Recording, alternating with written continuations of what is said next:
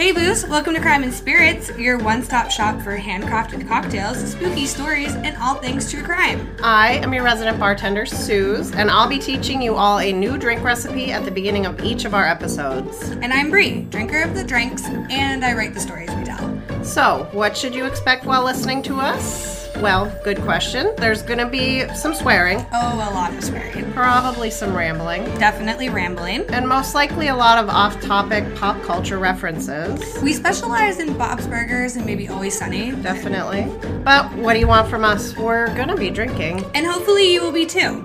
So come hang out with us each week, and if you want to spend more time with us, check out the description for the link to all of our socials. Let's buckle up, buttercups, and sip tight. Let's get into it.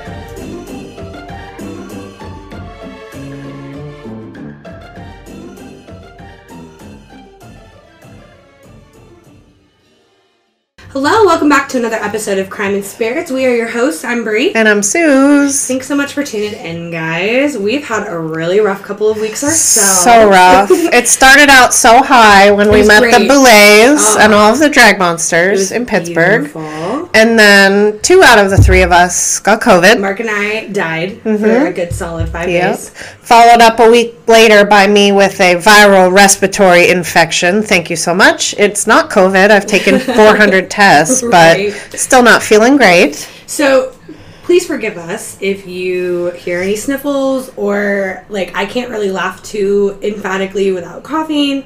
So sorry in advance, guys. We're just really excited to be able to get back into it and couldn't wait anymore. Yes, we can't. It may devolve into madness, but as you know us, that is sort of just par for the course. because we also haven't drank Yes. this entire time, not since the Boulet show. So And we're doing tequila today, y'all. So buckle up, kids. It's gonna get crazy. volume on my headphones is too high. You'll have that. so this week we are not going to be talking about a serial killer. I know that's so weird. I know. Watch out, guys. this week we are talking all things Elliot Rodger, someone known as a spree killer. Now, if you're familiar with his story, if you're not familiar with his story, no worries. We totally got you, and we're just gonna get into things. So, Suze, what are you gonna teach us tonight? All right. So not only is Elliot Rodger a spree killer, he is also an incel, which we'll be talking about down the road here. Um, first things first, this guy's unhinged. what he did is crazy and horrible. So we are definitely going to need a strengthy cocktail. Um, so the whole of this story takes place in Southern California, a lot of different areas, but sort of closely related. Um, as you'll see, he's as smart as he is crazy. Um, I don't know about you guys, but SoCal makes me think like margaritas and sunshine and surfing and like all things wonderful. So we are going to have a bright, sunny, fun drink. I'm calling it a fresh squeeze margarita because, as Bree can attest to, I actually did squeeze real, true did. limes with my little, little press thingy. She put some elbow grease into this one, guys. Hex yeah! And I'm very excited because I actually told her, I was like, I don't know what case we need to do it for, but like, I really want you to make me a margarita. Hell yeah! So I'm stoked. So this tequila is a tequila that I have never heard of before. Um, we live in Erie, Pennsylvania. We're sort of bookended on each side by New York to the east and then Ohio to the west. Um, Ohio has, let me just say, a little lighter rules than we do. So my friends and I will drive over there. There's a liquor store we really like in Ashtabula. Shout out to GS Spirits. This is where I found this tequila. It's in this beautiful clear square bottle. It's called Luna Azul Blanco Tequila, and it is really good. So I'm super happy. The price point was good. The packaging is pretty. As Bree knows, I'm a sucker know. for packaging. Yes, that is what gets us every time. Make it look pretty. I'll probably I purchase Take it. my money. Mhm. So, for the drink itself, you take your tequila of choice. It doesn't have to be the specific one. As I've heard from some of our listeners, that there has been some trouble finding some of Mm-hmm. these liquors. Um, again, there are substitutions that can be made. Don't feel like you're stuck by this. This is, in all essence, just a classic margarita. And also, if you guys are finding, like, if you're navigating the world of liquors and cocktails and all that kind of stuff um, for the first time, if you want a substitution, or a mocktail version of a drink, please reach out to us. We're gonna have all of our social medias linked, and also we're go we'll go over them at the end of the episode. And I'd like to think I'm pretty creative and flexible, so I can figure something out. If you have questions, attest to that. holler at your girl. um, so you take your tequila with your trusty shaker tin. You know how this goes already. Um, one and a half ounces of the tequila. Uh, I then added a half an ounce of triple sec, which, if you're not familiar with, it comes in alcoholic and non-alcoholic versions. It's basically just orange flavored. yeah, like a like a liqueur. You you can get right? fancy Grand Marnier and Cointreau are in the same family ish. Mm-hmm, Um, I just went Montezuma. Hey yo, it's six dollars Mm-hmm. a bottle, but it is the alcoholic version. I know you can get the non-alcoholic at the liquor stores what here in PA. that? You can also get it at Walmart or Giant Eagle. Yeah. Um, but in essence, it's just giving a hint of citru- citrus to it. Um, so you add the triple sec into your tin. I squeezed two limes worth, so it was four halves. It wound up being about one ounce of fresh lime juice. If you want to use it out of a bottle, I'm not judging you. Go on Yeah, ahead. no. But I used one ounce of lime juice. I also busted out my trusty homemade simple syrup. one ounce of that, and you just shake it, shake it up in your little tin. That's it. Um, I also read online, I'm in a bartender group on Facebook. They suggested when you make a margarita to put a hint of your kosher salt. That's what goes around the rim of the margarita. Put a pinch of it into your mix. So I added some of that and shook it up for mine. And I will say, I prefer that over having the rimmed glass. But it is all about preference. A lot of people have to have the salt around the rim of their margarita, yada, blah, blah. It also just looks really pretty. It does. And I will say, when you see our photos, like, they're pretty stunning. But I will say, I I find towards the end of a margarita that I am wishing that there was like a salt, like a, a salt element to the drink. If you will. Yes. So I put a pinch of salt in it, shook it all up, strained it over fresh ice in a salt rimmed glass, put a little lime wedge on the side, and that is it. That is your fresh squeezed margarita. I'm so excited. Give it a sip. guys. Mm. So, for those of you who don't know, Susan and I used to work together, Sure did. and she actually trained me how to bartend. Sure did. It was not long lived, but that's okay. Um, but God, you make such a good margarita. Like I could never. My goal with bartending was to try to make a good margarita, as good a margarita as Susan. It just never worked. And it, I will say, I, as I said, you can use simple syrup and lime juice from the store. There's really just a lot to be said for using the fresh ingredients. It makes a huge difference in the taste, to me, anyways. Yeah.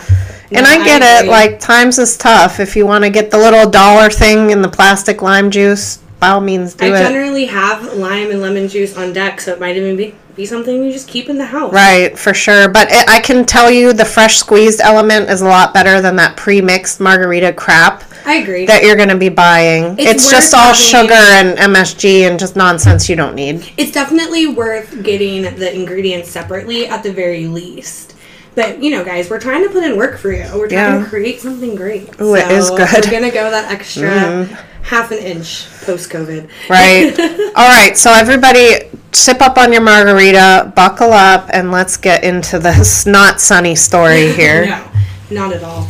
So, as we mentioned, Rodger is classified as a spree killer. So, according to the FBI's website, the general definition of spree murder is two or more murders committed by an offender or offenders without a cooling off period. So, basically, the main difference between the two types of killers is the time lapse between the murders themselves and that the incidents occur during separate events at separate times. So, for example, Ted Bundy killed sporadically, but a lot of women were his victims, and it was over the course of, you know, X amount of years. Years. In our situation with Rodger, his spree ended in six people dead, 14 others injured, and it all took place over the course of just one night. Just one night. It's mind boggling. a couple hours. yes. I, I, I- like to be honest.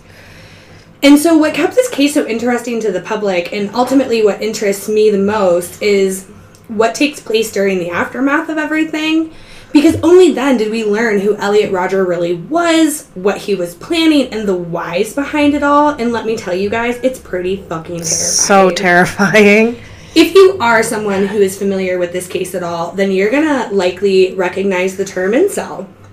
And you'll know how Rodger basically became some sort of hero to these internet humans. Ooh.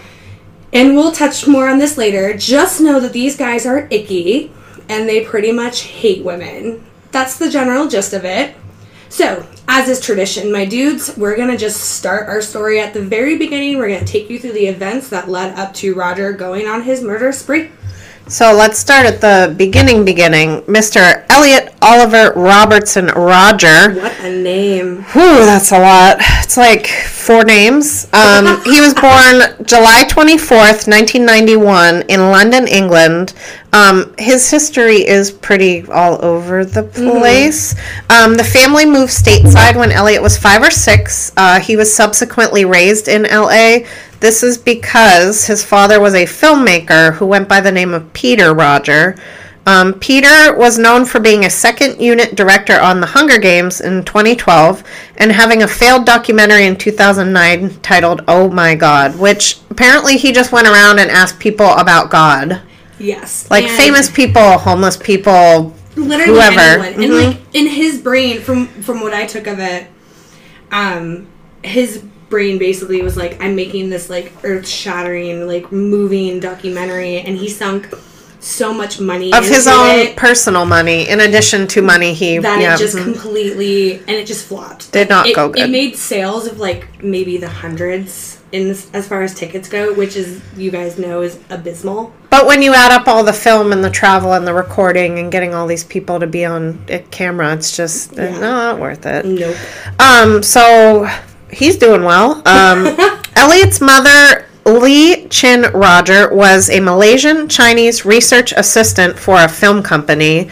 So obviously, La La Land, they're LA, you know, that whole California dreaming kind of thing. Um, she was also known for being a unit nurse on the 1989 film Indiana Jones and the Last Crusade, which I don't know if you guys have ever heard of it, but Mr. George Kind of a big Lucas was an executive producer on. Which Um, that's, that's pretty cool. Oh, I mean, to have that in your back pocket. True. I had read.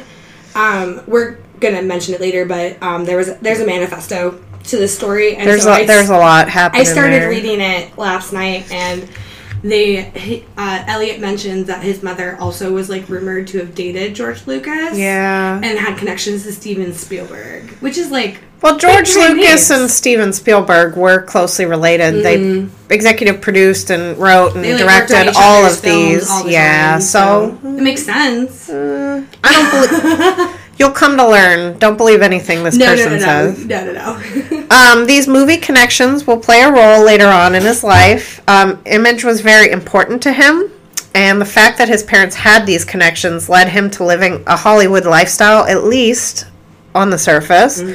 Um, the couple welcomed a baby girl into the family when Elliot was four, but as is so often the case, Peter and Li Chin ultimately end up divorcing. Uh, right around when Elliot was seven ish. Per his manifesto, Christmas when he was seven was like his last like family, like full family. Christmas. Mhm. There's Yeah, a there's a lot to unpack in this manifesto. Oh yeah. goes on for days. Um, Peter goes on to remarry a Moroccan actress named Soumaya, and those two have a son together. As is the case with so many of these stories, Mm-hmm. Elliot did not get along with stepmommy, um, and they maintained basically just a super strained and stressful relationship over the years.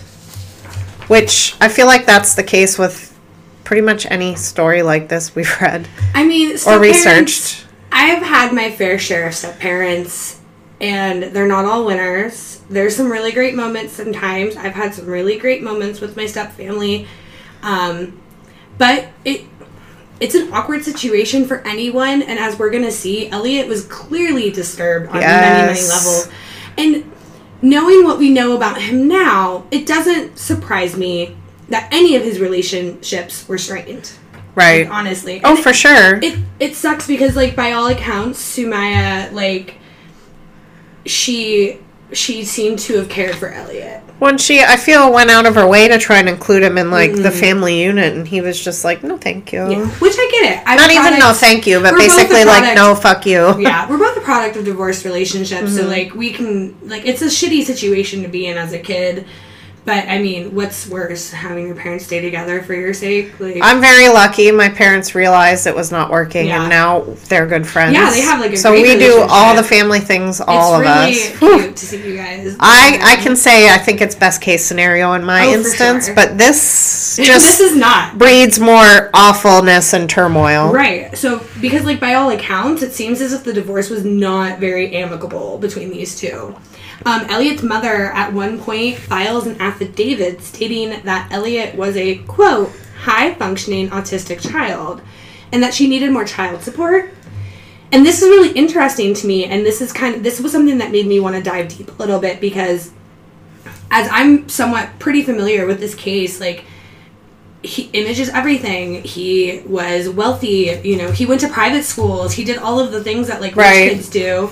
He drove a Beamer, like all this stuff. And so to find out that like post divorce his mother was was in a position to need more financial support was very interesting and kind of like another onion layer to this case. Again, though, I'm just going to put an asterisk here. Was it need or want? I mean, who really knows? Who really knows? I could see he's the moneymaker in this in the relationship. Right.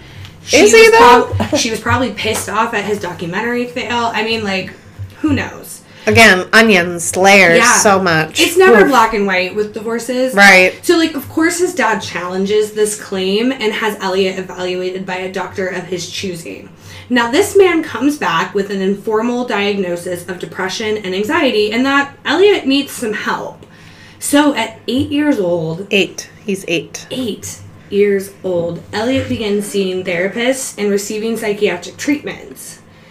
His parents always held a concern for his mental health. He was a very withdrawn, like introverted child, and, and I was as well, but this was like to a, le- a level that, you know, is concerning Right. he had a hard time kind of navigating social situations. And so um, his mother thought that he could have had Asperger's syndrome or something else, you know, kind of along those lines. It's unclear whether she was ignored by doctors or if they did an evaluation and it just wasn't apparent at the time. But Elliot never receives a diagnosis of anything other than clinical depression and anxiety.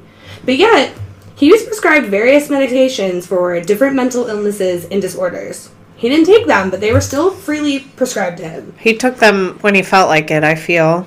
Or maybe when he was being forced. Right. I mean, I know for my own struggles, like, medication is. There's a stigma to mental health in general, and then there's a stigma to being medicated. And so it's just a whole nother onion, if Like you a- will. Whole vicious cycle. it really is. Um, so by all accounts, Elliot's childhood was fairly normal. According to his Crazy Pants manifesto, he was quite excited at the prospect of growing up in the States. He was able to make friends. However, that social circle that he created was small. Um, he began withdrawing socially when he started therapy initially, and it just kind of spiraled worse from there. Um, he got his first video game video video game console for Christmas when he was seven, and that was the beginning of this gaming obsession, which made his lack of social skills even worse. And I don't, I could see how that could be an Asperger's thing because for it's sure. like that hyper focus on one thing. Or even just like a depression anxiety thing too like i could see that also like for a lot of people who suffer they have some sort of escape like for me it was reading mm-hmm. so i love i mean i still do but i read constantly and I can read a book in a day if I just have if I put nobody bother me. it, yeah like leave me alone i'm reading but um for me it was an escape and so i could see i could see it starting out as a coping mechanism and it with in his case and often with others it turns into something very unhealthy Right. rather quickly Um, so this brings us to 2007. Elliot is 16. He's in high school. He's attending school at Crespi Carmelite High. what a name Cath- Crespi? Catholics. It's Ugh. Cath.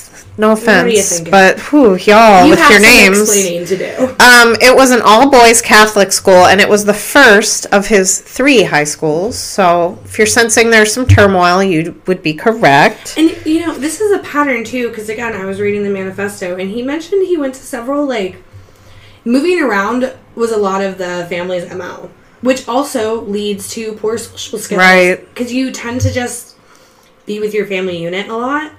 Or by yourself if they're off doing movie filming whatever it is they do Asking you know yeah about Jesus. about things. god um so here at crespi carmelite accor- i believe this is according to elliot I himself believe you're right. he was bullied a lot Mm-hmm. um, one incident occurred specifically that i read um, where a student taped his head to his desk while he was sleeping well, How why are you sleeping in school but like also like where are the nuns at aren't they supposed to have rulers or something that's what i've always read i, I don't know tell I'm me su- if i'm wrong. I'm pretty sure that was something that happened very like old school. I would Yeah, like maybe. to think that's not a thing anymore, but God only knows. Literally. Rough, seriously. um, Elliot was always described as lonely and introverted, but thanks to this experience and many others like it at Crespi, he became even more withdrawn. Um, this is the same year that Elliot finally gets somewhat of a proper diagnosis regarding his mental health. Um, he is basically told that he had pervasive developmental disorder, not otherwise specified, which I know. could you be any more generic? That's me, Chandler. Could you be any more generic?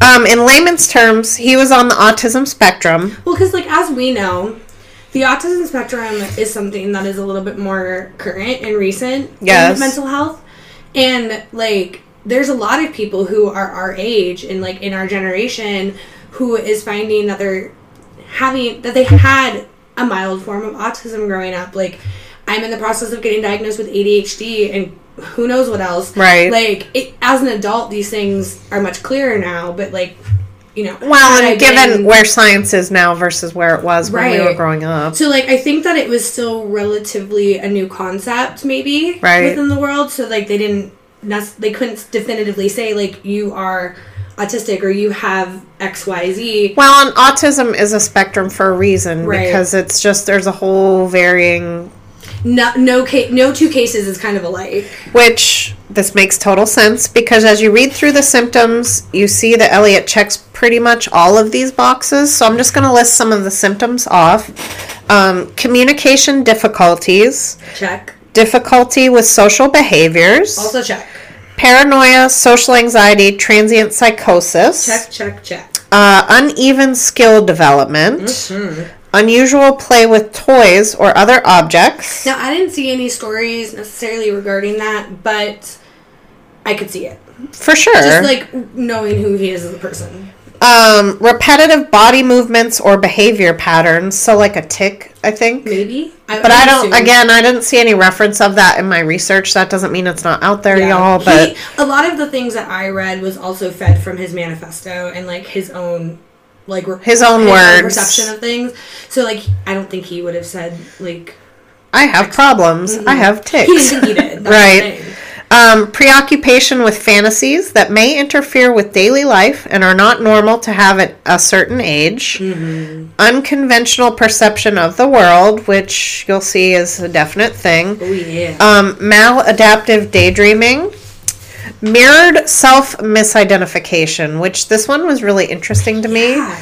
Um, because I did have to do a little more research. It's basically the delusion that the individual in the mirror is another person, typically a younger or second version of oneself, a stranger, or a relative. So you're not actually looking at yourself, kind of I'm thing. so fascinated by the concept of that. it's so bizarre to me.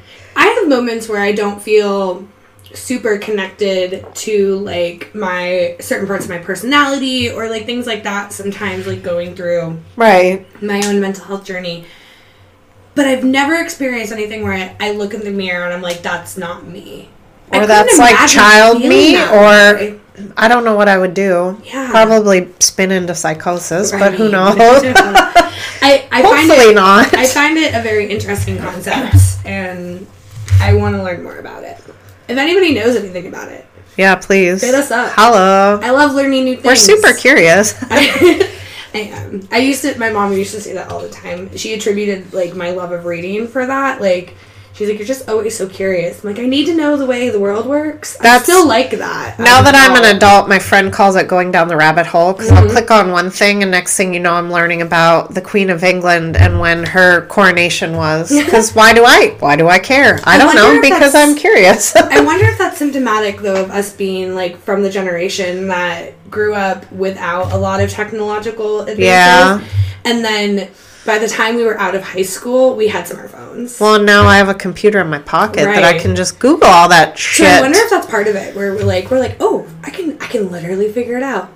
I enjoy the fact that we have that ability. Me too. I think the novelty of it will always be there. Leads to hours of me reading crap online, Especially though. now that we're doing oh, this. like, Dear holy Lord, it's so bad, you guys. This is why I'm getting tested for ADHD. it all makes sense. It's all becoming clear. It's terrible. So, um, we mentioned this uh, briefly before. One of the ways that Elliot's parents tried to help him cope was to move him in and out of schools. Earlier in earl, earlier in his life. It seemed like it was more symptomatic of his parents' careers and like the needs of the family. Whereas at this point in his life, it seems as if it's because of his experiences at school. And if he was on the spectrum, this next part makes a lot of sense. So, Crespi wasn't working out, and they sent him to a public school in Woodland uh, Woodland Hills. It's a Taft Charter High School, and it had 2,700 students, which is a lot to deal with. I went to McDowell. I had 550 people in my graduating class. I graduated with like 122 people. And, And- I was one of those 122. And we had two schools, so I only had to deal with, you know, two sets of classmen essentially at one time. But even that, that's, you know, 1,200. Well, and here the weather's nice all the time, so I'm assuming it's like a big college campus basically, but for high school students. Pretty much. That's how I, like, kind of, like... in my head again though. I'm like California, everything's sunny and palm Right? I, like, trees see, and like, like, surfers. the shark from the Katy Perry, like, dancing I get she's all that. Ah, that Everybody from she's all that just like be bopping around That's with their fair. jeeps and shit. in my head, that's where I'm at. So, 2,700 students is a lot to deal with. And pretty much immediately, Elliot would come home with stories of being shoved into lockers and belittled by his male peers, um, especially in front of females. That was something that was like a huge sticking point for him. Is that not only was this happening, but it was happening in front of girls. I'm rolling my eyes right now. So hard. So dramatic. They're on the other side of the room. And that's not discounting his experiences. No, if he was bullied, absolutely. That's not And cool, y'all. it But like, and it's really unfortunate. Like, I had my fair share of bullying. My brother went through some stuff as well. Like, he took the level of hurt to like he notched it up to four hundred thousand. I think with Elliot's case, this is a really good example of what happens to unchecked childhood trauma. Yes, I could see that. You know what I mean? Like, Combined with some sort of mental illness. on the surface, he had what could have been the perfect life. Everything, yeah. But as we're seeing, it that's not so black and white. So one day at school, Elliot has a panic attack that was so bad, he was literally frozen in place. His teacher, um, who later becomes his principal at another school, actually saw him, and she the way she described him, it was really gut wrenching. Like as somebody who experiences panic attacks, like I've been in that moment before, and it's terrifying as a 32 year old adult. I couldn't imagine. Let alone when you're 16-year-old yeah, kid. sixteen or seventeen years old, That's surrounded by hard twenty seven hundred other teenagers. It's the hardest time in your life. Like your hormones are rushing. High school fucking sucks. Like nobody likes it unless you're cool and popular or like super weird. Somebody like me that just kind of went through the motions every day. Like it was hard. And so he didn't go back to that school. that was basically his last day Yeah, there. he's like, I'm done. So next up was Independence Continuation High School. that sounds made up, by the way, just for the record. so this was some place that housed approximately 100 students and they actually specialize in helping troubled children. And this is where he ends up graduating from in 2009 and so elliot was well liked by teachers and other administrators there. He did a pretty good job.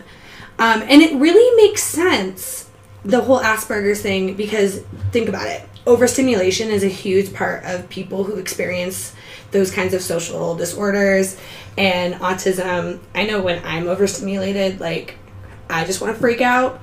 And so it would make sense that he's much more calm in an environment where there's not a lot going on. Right. And according to Miss Smith, the principal at the time, Elliot displayed classic signs of Asperger's. He was socially awkward, he couldn't make eye contact, and he was very withdrawn. And there's a quote I have here that I found really, really interesting and I actually really related to. She said, he had this push and pull between his his desire to engage socially and his fear of rejection. And if that isn't the most fucking relatable sentence, Right. like, because who hasn't felt that way at Uh, some point yeah. in their life? Honestly.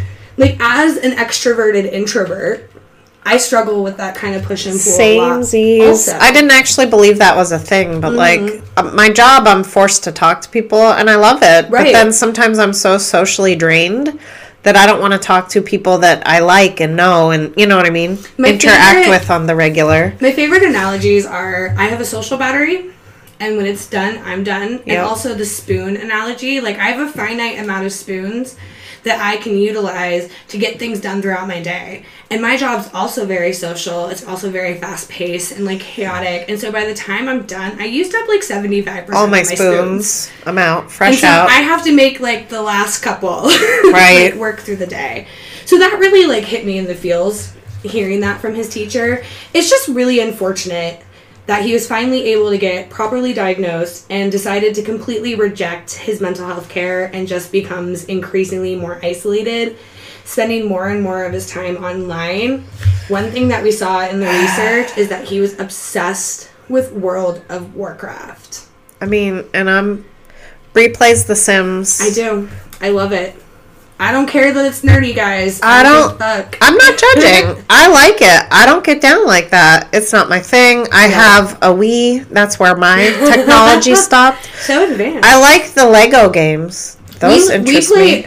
We enjoy a good Mario of Mario Party. Party It's on true. the Switch after a good recording session. It's true. but other than that, like I can't imagine immersing myself in another world like that unless it's a book. So I had a really close friend in high school that World of Warcraft actually became a point of tension in our relationship because she just got so into it and I also couldn't really understand what it really meant or mattered like all Right. that kind of stuff like just a different opinion but like she started missing school and like all this stuff like it really it really impeded her life for a hot minute and looking back now like it's so crazy to me that like I can see why. Right. Like and I can see like the gradual steps to it. And so like this it makes sense. well, and I so all this technology is cool and everything, but it leads me back to Dungeons, Dungeons and Dragons. Oh, I have friends who played that. Mm-hmm. I don't know if y'all be watching Stranger Things, but they be crushing it.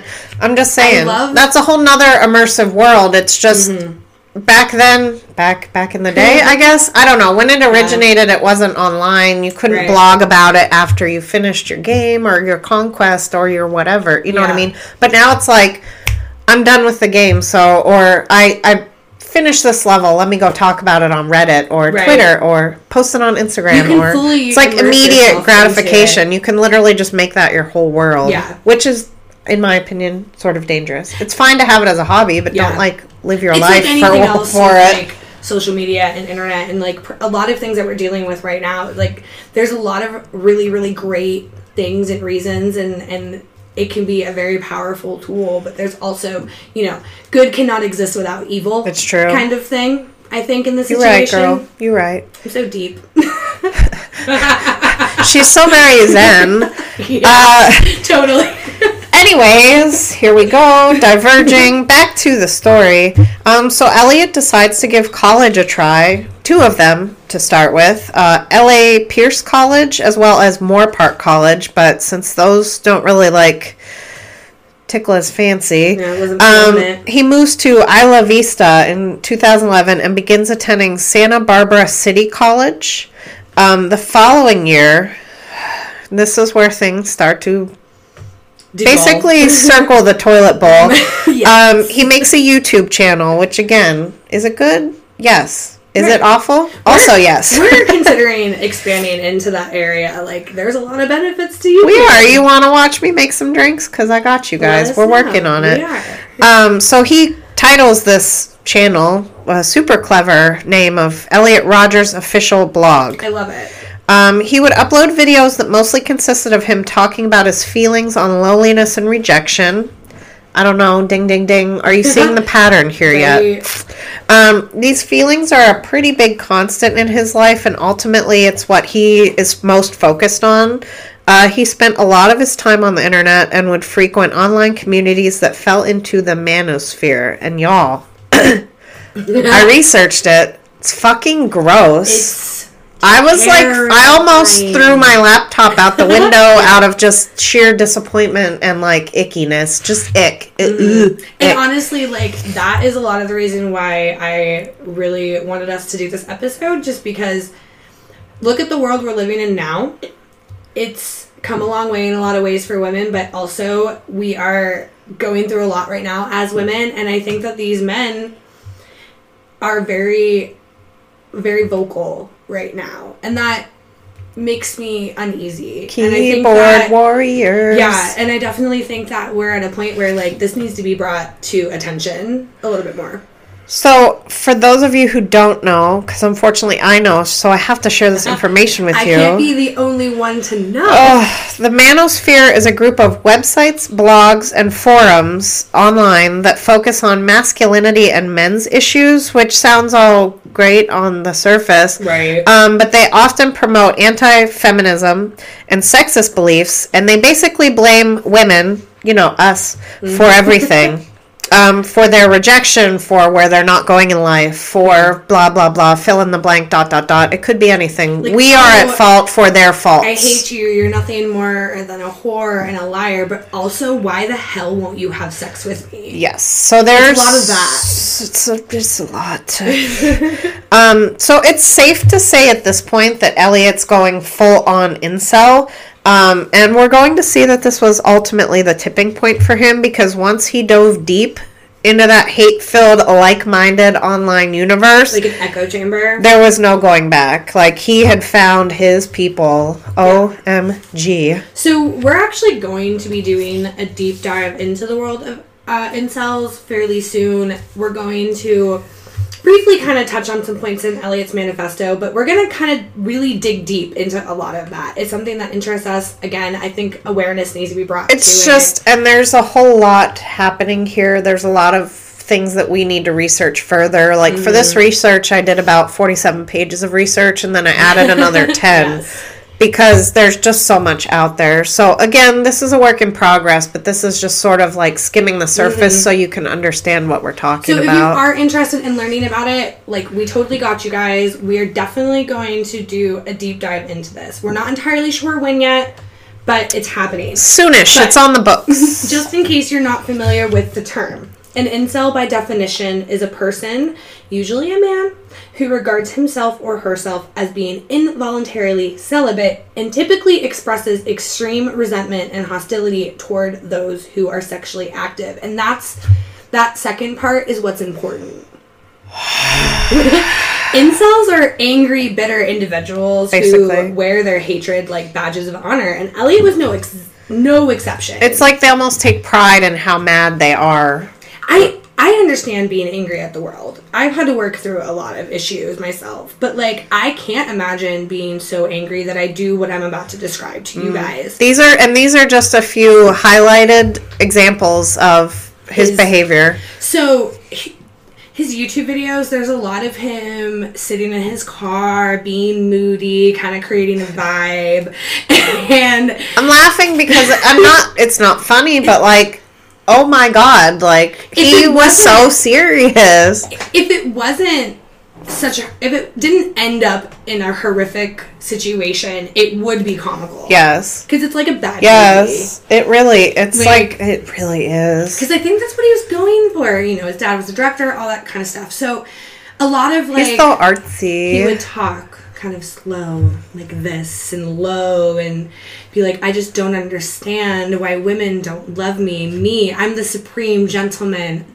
that line is like his tagline. Well, and it's almost like he's like they're choosing that attractive guy over me. Like, why? He has nothing that I, don't have. I have good looks. And honestly, like looking at him, he's not unconventionally like it's not like he's not attractive. I just so I will say a lot of times I don't look up their pictures unless there's someone I already know about. Mm. I'd heard of this case, but I didn't actually look at his photo until I was done Oh, researching. okay. So he looked like hideous. Like it was a Right. mask of like horror to me. He's not I'm not he's not a 10. no, but he looks like But- a normal Joe Schmo off the street. The thing about incels is that they're never going to accept the fact that their personality is the reason why women want nothing to do with that. That's what's holding you back, bro. That's the thing. Like, if if you would just be respectful, if you would just not be a dick or say or call me a female, there's nothing I hate worse than a man derogatorily calling me a female. Like those are the kinds of vibes that we're talking about, guys. right? Just ick. So So much ick. he would. I mean, for Christ's sake, there's a video of him literally hiding in a bush and recording a couple making out and talking shit about it. That's so about weird. how disgusting they are, and it's ridiculous. But in the same breath, It's because it's the envy factor. Mhm. and then in the same breath, like, why can't I have that? I hate Because you, you're sitting in the me what I bush. That's why. Dear Lord. Oh my God. Right, right, right, right. So a couple uh like kind of things, incidents that like stood out to Susan and I. Um, he described seeing two hot blonde girls waiting at a bus stop, and he flashed them a smile, and he was ignored. The audacity of these women! How dare they? In a rage, and these are this is a quote from his manifesto. In a rage, I made a U-turn, pulled up to their bus stop, and splashed my Starbucks latte all over them. I felt a feeling of spiteful satisfaction as I saw it stain their jeans. So, pretty much immediately, like as soon as he's in a position to do anything about it, if he's not given the reaction that he wants, he immediately is going to be like, "Well, how can I hurt you? Right. This just happened to be." How can I make you pay? In essence. How fucking dare you? In 2011, Elliot threw coffee on a couple that he was jealous of. I didn't find a lot of details. It kind of seemed like he was like either walking or driving by them, something similar to the I read it in one of the articles that Mm-hmm. I read, but uh, it's ba- it's based in fact. Yeah. In 2012, he- Obviously. this is one that really got me. And I think was a, an escalation of his behavior. So in 2012, he used a super soaker filled with orange juice to spray a group of fraternity jocks and a flock of beautiful girls. That's his description. That had the audacity to play kickball kickball in a field. He quote screamed at them with rage while spraying them. That's just crazy to me. Right? Like How would that be your first reaction? Wouldn't you be like, let's play kickball rather than let me make you covered in orange juice? And it's just such an odd. It, it's just one of those things that make my go my brain go, huh? Girl. um, so that same year, 2012, September, Elliot begins visiting shooting ranges and practicing how to use a handgun because that's just what we need in this instance. Um, just around two months later, after saving nearly $6,000 worth of quote, I, I'm saying quote unquote because pocket money to me is not $6,000. No, it's like thirty five cents. Um, but his family, it said like his grandma and his mom and his dad were all giving him like spending money to go they out paid, and about. They paid for like all Everything. his bills. His Mhm. mom gave him a car. Yep. You know, like he didn't have. He didn't want for nothing. Um, he makes his first big purchase. It's a Glock 34 pistol, a weapon that was efficient and highly accurate, um, which are weirdly the reasons why he chose it. His words for it. Um, early in 2013, Elliot proceeded to purchase two more handguns, both being Sig Sauer P226 pistols. I don't know anything about means. guns. Yep, we're like woohoo Sure, pistols. sounds. Sounds fancy. I know what a pistol is. That's Right. about it. Like pew right, pew. like I like I know that these are handguns, but like as far as the differentiation between them, I, I got nothing, y'all. thing for me. Um, he did write that they were, quote, of a much higher quality than the Glock and a lot more efficient, end quote. So perhaps his knowledge was also research. Mm-hmm. evolving, yeah. Um, all three of these weapons were purchased legally, but, but, and here's where, here's where things get even weirder. this is suspicious. Don't be suspicious. Don't be he was very suspicious. suspicious. He bought them in three separate transactions, all in different counties. The Glock was in Santa Barbara, Pistol 1 was Ventura, Pistol 2 was LA County. So obviously he's planning. right. Because I think if you went into a gun store or whatever and we're like, However, may I have three guns? They'd be like, we have some questions Well, for you. especially in California. You know, think about where this is happening. California is a widely known, like more liberal state, so Yes. of course they're probably going to have a little bit stricter. Maybe some more questions about what you're doing with three handguns? So I mean, obviously he knew that could have been a potential barrier to So him. he was planning for So for he planned for that. Um, he did, however, hide all these big ticket purchases from his parents and his roommates. No one was the wiser that he was making some big plans and was basically just biding his time. Um, so this this for me was the event that sort of like was the tipping point mm-hmm, in my mm-hmm. opinion. It's July of 2013. Elliot, for unknown reasons, is at a house party. Um, allegedly, he was mocked by a group of girls, which I don't know if you've noticed, but this is sort of a trigger for him. And what I imagine when I hear that is like, okay, so in his head, getting mocked by girls, so he probably tried to approach them, and they were like, "No, thank you." chat him up in probably a "you're a drunken slut" kind of way, Yeah, just from his MOs. and they were like, "No, thanks." And they were like, "Fuck you," and then He took that as like, Bleh. like a "fuck you." So he took that rejection. He made it into an attempt to push the, these said girls, this group of girls, off of a 10 foot ledge. Um, thank God he was not successful in this instance. Um, anger, the anger that is in behind fact, this. a couple of guys came to the rescue and ended up pushing Elliot over and injured his ankle. He promptly got out of there, but left his stupid, expensive sunglasses at the party. hundred dollars sunglasses. What? Bitch, don't leave them behind. What are you doing? Taking? I mean, again, it was L.A., so I get it, but Well, and then, dumbass, he goes back, ends up in an alter altercation with some of the men that were involved, or at the party, or I don't know I if they were involved in the initial like fight to defend the girls, or what the deal was. I got but confused because I kind of read some conflicting information. So I read one version where he went back to the party to get his sunglasses, um, and the men from the party is are the ones that kind of confronted him.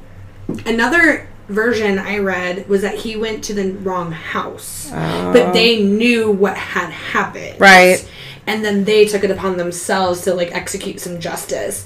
Either way, he got his ass beat. he gets beat up. hmm Um, so, per his manifesto, this was the final straw, and he begins to put this crazy plan into actual motion. it's so scary like the systematic planning that goes into something like this Like I said, the thing that like set the alarm bells off in me was like, oh, he, so he's going to different counties at different times to purchase different weapons. I was like, oh dear God. it's kind no. of like when we discussed Israel Keyes yes, like there was so much methodical thinking that went into the execution of his crimes. Right, and this is kind of the same thing just on a smaller scale almost. Right.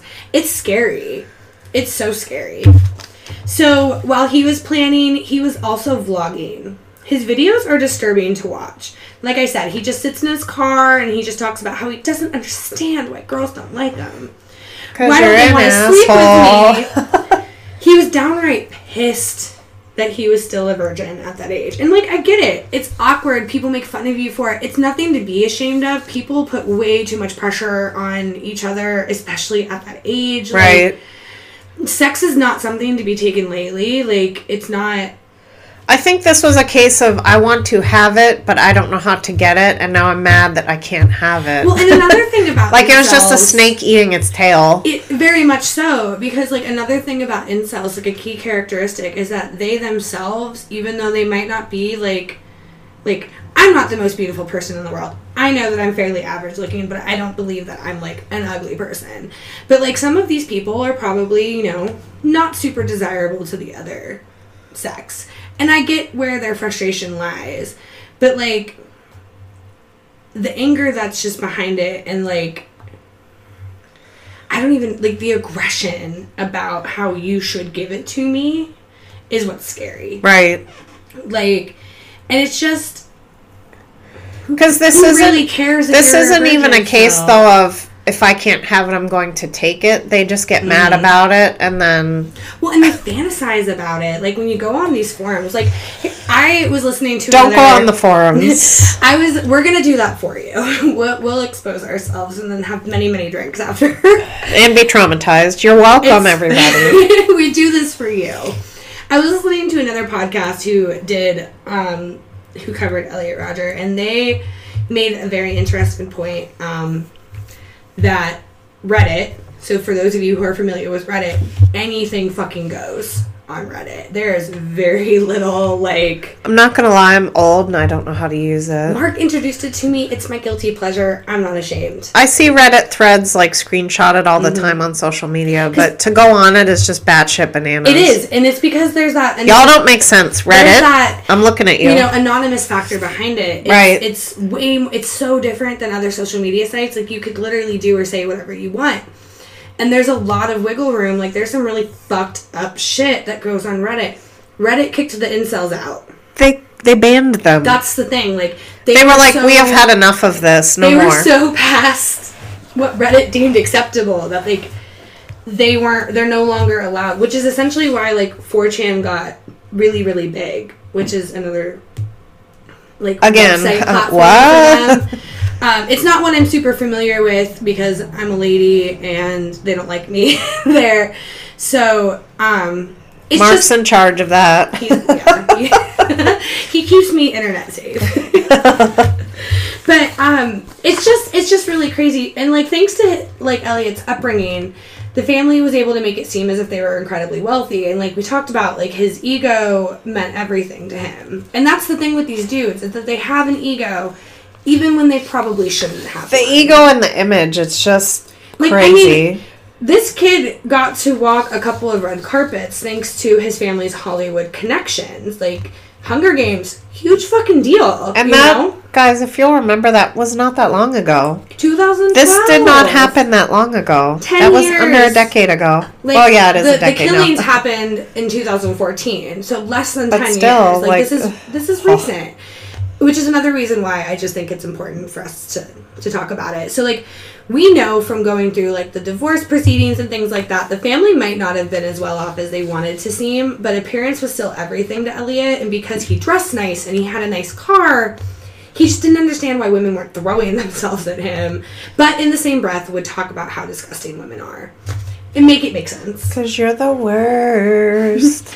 You know, the one video is the one that just really struck me, and like he's just hiding in the bushes, watching this couple make out, and they had no idea he was recording him, like recording them, but there he was, just being creepy and talking shit. And there's so many videos and Like, incidents like These are just isolated. I'm, I'm not sure if his vlogs are still up I don't believe they are. because, It's dangerous. yeah. But his manifesto is definitely alive and We're well. gonna link it, so if you guys Don't want to worry. with me, don't worry. We'll make sure you can. But we'll get to that later. For now, we're in January of 2014. Um, so Elliot is living with roommates. They were all of Asian descent, from Mm-hmm. what I could determine. I don't know if they were classmates or if it was like a Craigslist kind of setup or what. There were Mm-hmm. not a lot of details. But he does wind up accusing one of his roommates, um, Cheng Hong, of theft. This this makes me chuckle. Allegedly, he stole a candle. The audacity. A candle. That's my Bath and Body Works candle. Back off. Bitch. Um, that was my slapping sound effect. take it as a whip, take it as a slap, whatever. Either way, Um, either way, Elliot was not having any of this. Uh, he performs a citizen's arrest and essentially holds on to his roommate until the police ali- arrive. Um, Hong pleads guilty to petty theft, but everything ends up getting dismissed because it's goddamn ridiculous. And there isn't actually any sufficient evidence that any sort of crime actually took place. Um, a few months later, the police make another visit to Elliot's apartment, this time at the behest of his own parents, because, you know, the internet is public, right, Elliot? Um, they were watching his YouTube videos and becoming more and more concerned. Um, deputies went by the apartment to visit Elliot, and they ultimately determined that he didn't meet the criteria for an involuntary mental health hold. so that leads me to believe that the parents were trying to section him essentially. Yes. but without actually doing it themselves. They wanted, yeah. Like, well, that's how it works actually. So like if you go and you are like, "Hey, listen, like my brother I think is a danger to himself and to others and I think that he needs some help."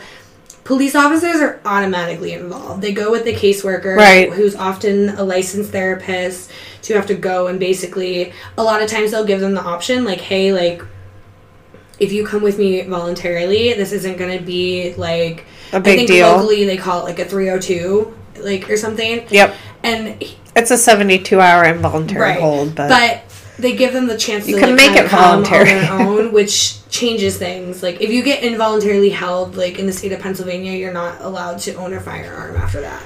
So again, this is where buying those guns in three separate counties feeds in because Mm-hmm. Sure. even if they would have looked, they wouldn't have seen those purchases because they would have just done like their county search.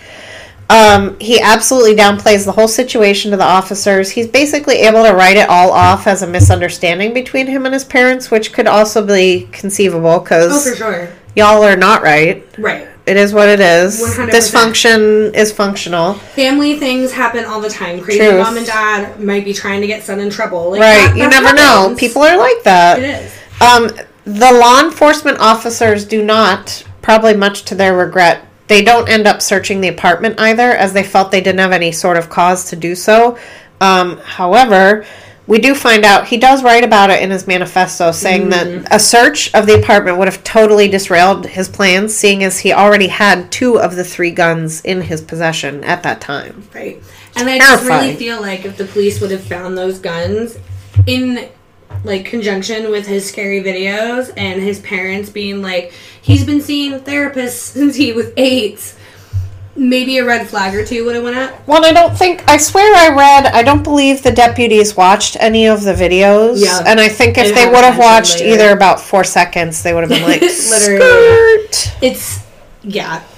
So okay, so this manifesto of Elliot's clocks in at 141 pages. It's guys. It's so long, and it's a PDF file, and like I read like. Well, because it starts at his birth Mm-hmm. and goes through literally every like minute of his life, and it made me want to gouge my eyeballs out by like page four. I started reading it, and I do plan to complete it. I was trying to find my phone to see if I could like Eh. get to it easily, but it's written. The way it's written is creepy, It's like almost like it's written in a way that like he literally is like ta- he talks about the his own conception. It's just like I said. I he like basically my- tells about his birth and his conception. when my father impregnated my mother and he talks about how he was you know he was born in london his family traveled he was talking about how he was like a world traveler at the age of four like he was so excited to be a typical american kid like it's just again if it wasn't a friend of mine said like she i sent her the link to the manifesto because she was interested and she basically was like it's satirical like it reads like it's meant to be satire but it's not but like, it's this is- not. It's honest to God, like what he truth. thinks in his head. and uh this thing is basically like one long journal entry where he spills every single intimate detail about his life. He sent it to close friends and family before leaving to execute his plan, and he writes, quote, I didn't start this war. I wasn't the one who struck first, but I will finish it by striking back. I will punish everyone, and it will be beautiful. Finally, at long last, I can show the world my true worth. These were the last words written by Elliot Rodger. Cringe. It literally gives me goosebumps though. Like I have a chill going through like my whole body. I feel a damp sweat because I know what's coming. I don't like it. it's very icky. So the attacks began at Elliot's apartment on May 23rd, 2014. His first three victims being his two roommates, David Wang, 19 years old, James Hong, 20, and a friend of theirs, George Chen, which I believe is also 19, could be 20. This uh, the third one was temporarily staying at the apartment. So he was just like wrong place, wrong time. They were each stabbed several times, and evidence suggested that Elliot attacked each man as they entered the apartment. It appeared as if each man was killed as separate attacks also. Because I don't think from all things that I've read, he was sort of slight Yes, and not strengthy or anything like that. Kind of like lanky. so I don't think there was a lot of overpowering. I think he had to use the element of surprise, basically. Yeah. It definitely didn't Hence the me. spree. He planned for the spree, but For sure. The positions of the bodies when they were found supported this theory, as well as some blood stains that were found in the hallway. Police also found a bloody bath towel and paper towels in the bathroom, which led them to the conclusion that Elliot likely may have attempted to clean up the hallway. The giving look her a look like. Ugh. Well, I mean, and again, it, it just speaks to his psychopathy and how present he was in the moment to have, you know, like, we know just from our true crime obsession, like, you know, when you have spur of the moment attacks, you're not thinking, you don't plan it out and then try and cover it up like that. or like it's frantic cleaning. Like, Yeah. He. He was methodical. He took steps to execute what he wanted to And then I feel as though when he couldn't get it either cleaned up or hidden to his satisfaction, this is when he he took to the streets. Yeah. So, what would be your first thing to do after you kill three people? Go get a coffee. I mean, obviously, I'm gonna need a latte. I gotta get my Starbies, I'm gonna need my shaken espresso with 45 different foams. Don't even get me I can't. That's a whole other thing. um, so he goes to the coffee shop, orders a beverage. Later that evening, around 8:30 p.m., he is seen working on his laptop in his car. Um, this is where the real work is coming in. He's parked outside of his own apartment building, which is suspicious as it is. he is suspicious. Don't be suspicious. but in this instance, he's busy uploading his final video titled Elliot Rodger's Retribution. That one rolls right off the tongue, am I mm-hmm. right? He's a marketing wizard. one minute later, it's 9:17 p.m. because this he's emailing this manifesto out, so everybody has like a timestamp on it. Uh, he emails the manifesto to 34 different people. One of these people being his therapist, uh, who then immediately calls Elliot's mom, who had already found his retribution video. So I don't know if you know this, but she's probably fucking frantic at this point. Um, she if I was her, I would have like the the you know how you SWAT can, like, team. Well, you know how you can get notified when Oh like, yeah. you like I subscribe to a couple of YouTube channels and things like that, and so I always get notifications when they drop a new video. Yeah. If I was her, especially with the history, I would be. history. I would have the notifications on. Hell yeah. So she probably got you know an alert like, ding. Well, and after she after she talks with the therapist, she immediately contacts Elliot's father. Those two make their way separately, but albeit quickly, to Santa Barbara, uh, while trying to also contact the Isla Vista police, which is where this is all happening, because that's where he's living at the time. Right. What we're gonna see moving forward, um, because now we're we're officially like he's about to officially begin his spree. And it doesn't take a lot of time. We're talking an hour and fifteen minutes. Um what we're gonna see is that there was just it's a lot of chaos. So like while he's hitting different areas, which we're gonna walk you guys through the events of the night, um, you have to keep in mind that police are getting so many 911 calls, one right after the other, and they're getting dispatched to these areas. Well, he, from what I read, it was basically like he was driving straight, then took a right, then took a left, then took a right, then took a left. So he was sort of staircasing and then squaring back around into the same area. So I watched a video on uh, YouTube, a documentary like video, which I'll link in the description of this video for you guys for of this episode for you guys, if you're interested. But he there is a clip of him driving through this neighborhood, which he basically mentioned as like where a lot of the people like college students house themselves and it's where like all the parties took place and he was driving through on a really heavy party night and i think just from looking back his goal was to stay in the general In those parameters. of, like the Absolutely. specific places he wanted to go so after sending out his emails, Elliot makes his way to the Alpha Phi sorority house near the campus of UCSB his intentions are to kill everyone inside. Like sororities to him are the worst of the worst. They're the worst female offenders out there. They were evil. They represent everything pretty much that he hated in a woman. And so once he arrives at the sorority house, he knocks on the door for several minutes, but no one opens the door. He looks around and he sees three uh, Delta Delta Delta sorority sisters kind of milling around nearby. He decides to start shooting at them instead. And two of the young women were killed, and the third sustained injuries. So, what else to do but get back in the car and start driving? So, he fires into an unoccupied, thank God, coffee shop. He follows that up by shooting towards a deli. Unfortunately, there was a man inside. He was mid 20s, I think. He was shot seven times and unfortunately passed away. Elliot's driving erratically and dangerous, and while driving on the wrong side of the road, he strikes a pedestrian, simultaneously shooting and missing a couple of people uh, walking on the sidewalk. And then he shot at a couple walking out of a restaurant, a female cyclist, pretty much anyone who was unfortunate enough to be walking or just existing in that area. Because I think this is where, like, he broke and he was just like, anybody. I hate anybody I right think- now.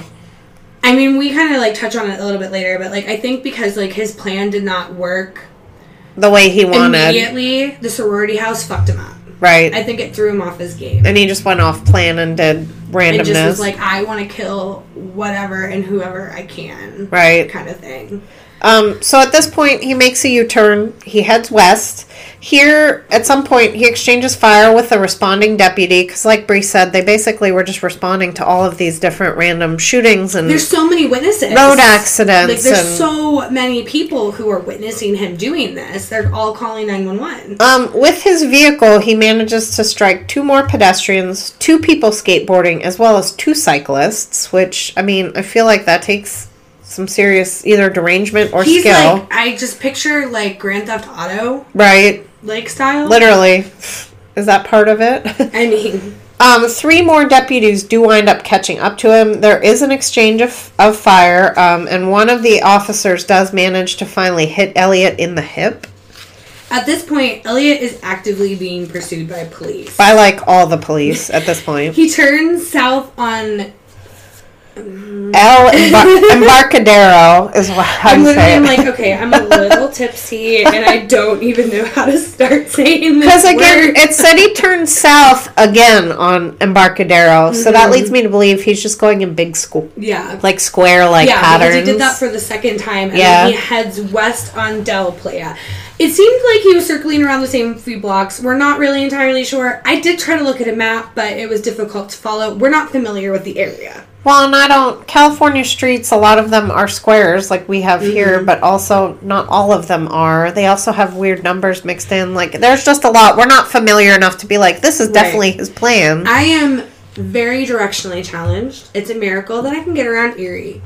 I mean, like I know the places that I know, but if I have to go somewhere that I've never been before, like forget about it. Google East- Maps. East, west, what are those? They're just words. That's random. I don't know what that means. I need landmarks, people. Hello. Um, so Elliot strikes another cyclist, causing him to crash his car just east of an intersection. Um, police approach the vehicle at 9:35 p.m. So what? This all started at 917? That's when he sent the email, right? 917 to 935. 9:35 p.m. and they find that Elliot has ended his own life by shooting himself in the head. He was 22 years old. Police search the vehicle and they find three pistols, some knives, and here's what really got me, guys. There was six empty 10 round magazines But and 548 rounds of unused ammunition. that's so much. He wanted to murder everybody. just annihilate people. Like, he was not fucking around. No, no, he had no. He gave no fucks.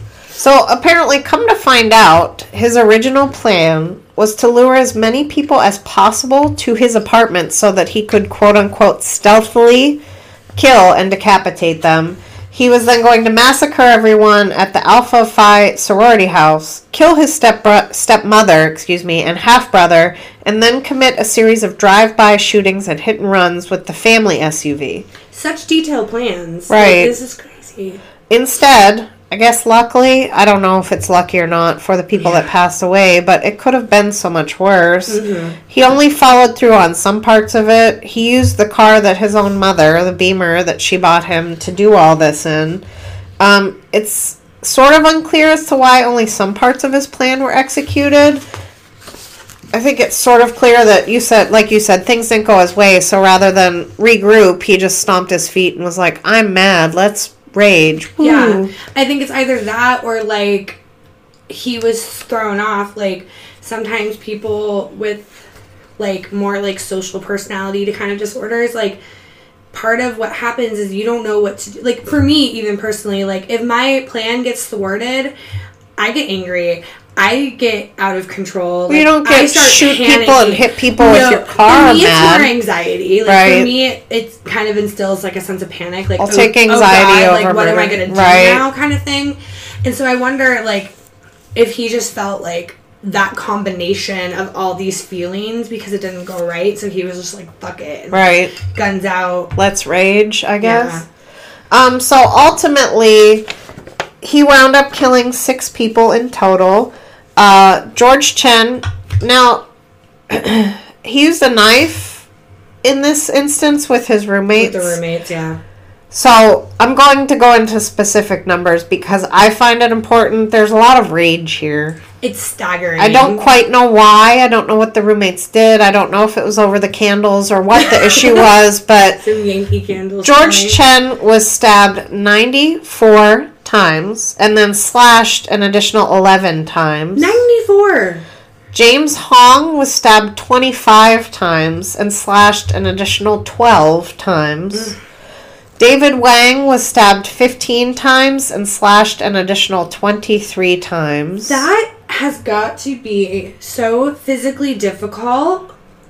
So I Could you imagine? I'm not laughing. I just watched an episode of Criminal Minds, Mm-hmm. the one with the Boston Stalker, whatever, with George Foyet. Oh, mm-hmm. And he said, and it still sticks with me, you know how long it takes to stab somebody 67 times. So just imagine that plus another 30 times. Yeah. Do you know what I mean? Yeah. It's a lot. And like you said, like he was built a little bit more on like the leaner side of things. He wasn't, and that was part like that was part of his hatred too. Like, because the inceldom refers to attractive men as chads, and like he wasn't tall, he wasn't muscular, so like he was not somebody who had the physical prowess Right. to like be doing this. I just, no wonder he staggered, I guess you could say, these attacks. yeah, that was very intentional. I was like, oh my god. so the shooting victims were Katherine Breann Cooper. She was 22 when she passed away. She was shot eight eight times. Uh, Veronica Elizabeth Weiss. She was 19. She was shot seven times. Those were the girls outside of the sorority believe house. So yes. Um, Christopher Ross Michaels Martinez was only 20, but he was shot once in the chest, which proved was the fatal. deli, he was the believe. deli victim, Mhm. yes. Um, however, the grand total was 14 injured, 7 by gunshot, 7 by blunt trauma from being stuck by the goddamn BMW. I mean, I just it's I'm just trying to picture like the whole thing going down, all these moving parts, all these people hurt and killed, and to think that it only took An hour. an hour, 15 minutes is just mind blowing to me. I just, it's insane. So, you know, that's, those are his crimes. And because of this incident, the state of California introduced a law called the Red Flag Law in September of 2014, so a few months after his, because it was May 23rd, because May 23rd is actually Jen's birthday. Oh, Jen. So sorry, girl. um, so that really like stuck with me. So September of that year, Cali is, you know, trying to respond to all of this, if you will. These types of laws allow um, police, family members, and doctors to petition the courts to take away a person's firearms for up to a year if they feel that person is a threat to themselves or others. According to the Washington Post, as of this year, 19 states have some variation of a red flag, a red flag law. Wow, words. Red flag. A red flag law in place. Um, so, lawmakers were not thrilled with how this all went down, and they also they really questioned some of the behavior that the responding deputies exhibited during their interactions with Elliot at his apartment. Now, keep in mind that phone call that his parents made happened April 30th. So, not quite a month before he carries out his plan. You know, and allegedly, these deputies did not check. There apparently there's a California gun ownership database. So, if they would have checked that, they would have seen that Elliot made those three separate purchases because I think at that point it was only two, but he they Right, would have yes. seen it was in two different counties and like red hence Red the name red flag. And so um, that was lawmakers were sorely disappointed with a lot of the behavior. So the aftermath of this, and then you know everything got released also. I uh again, this is something that I read in my research that I was like, come on, guys. Like so the parents called the deputies because of videos that they saw on Elliot's blog or vlog.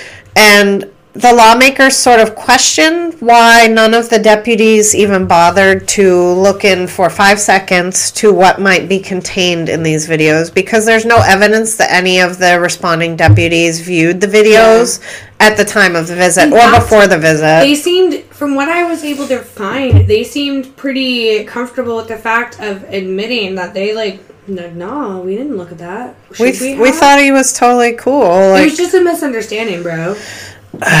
again, all of this could have maybe not been stopped, but at least you know what I mean. Who? I mean, who? Might Maybe. could Well, have. and the thing is too, like while Elliot committed these horrible, despicable acts, and he really dove into a lot of aggression, and he was angry, and I think it was inevitable that something would have happened. Just who knows what would have happened Right. if his mental health would have been addressed Right. properly. And his parents tried. This is like the first time that we are seeing a case where like The parents are like, things are not good. Really try to give him Because like, again, support. he had all the money, he had all the support, he had all the things that should make you successful, and yet here we are. Mm-hmm. Right. You know what I mean? Um, so after the fact, some news networks actually aired portions of Elliot's final video, which I find disgusting. Mm-hmm. Um, but most of the big names opted to use still frames. Uh, you can still find it, at the very least, some of the clips. Um, the hosting sites did remove it, um, but there was a fe- because obviously there was a fear that the video would encourage copycat spree killers. However, it was too late because a lot of people had viewed and saved it already. Um, and as we know, there have there have been other incels that have committed murder slash spree murders slash whatever. killing There's- in the name of inceldom. There's a lot of them out there. yeah.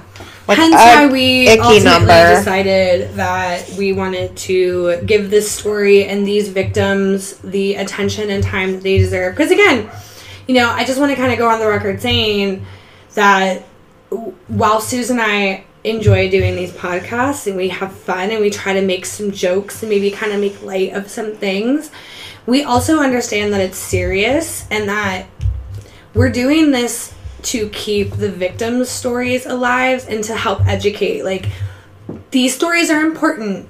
We need to know that these kind of people exist. And That's how can we maybe spot them and keep this from happening again and again Yeah. and again?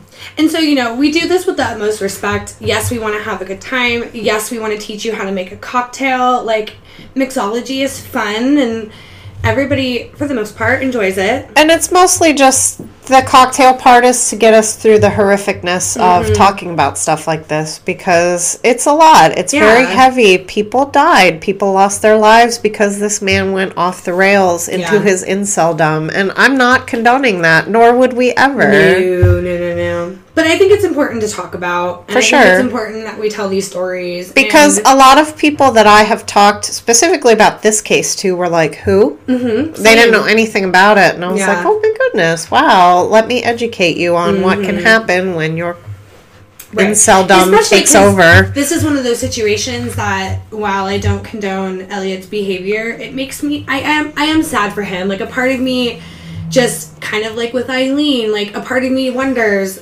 what what could have happened. Right. Some people are psychopaths because they're psychopaths. And there's nothing that you can do Ted, we're looking to at curb, you, to curb that Ed. disgusting behavior. Right. Perfect examples of it. But then you have situations like Aileen Wuornos, maybe Elliot Rodger can fit into that category, and others who really suffered and felt as if they got an unfair lot in life. Like, life is hard.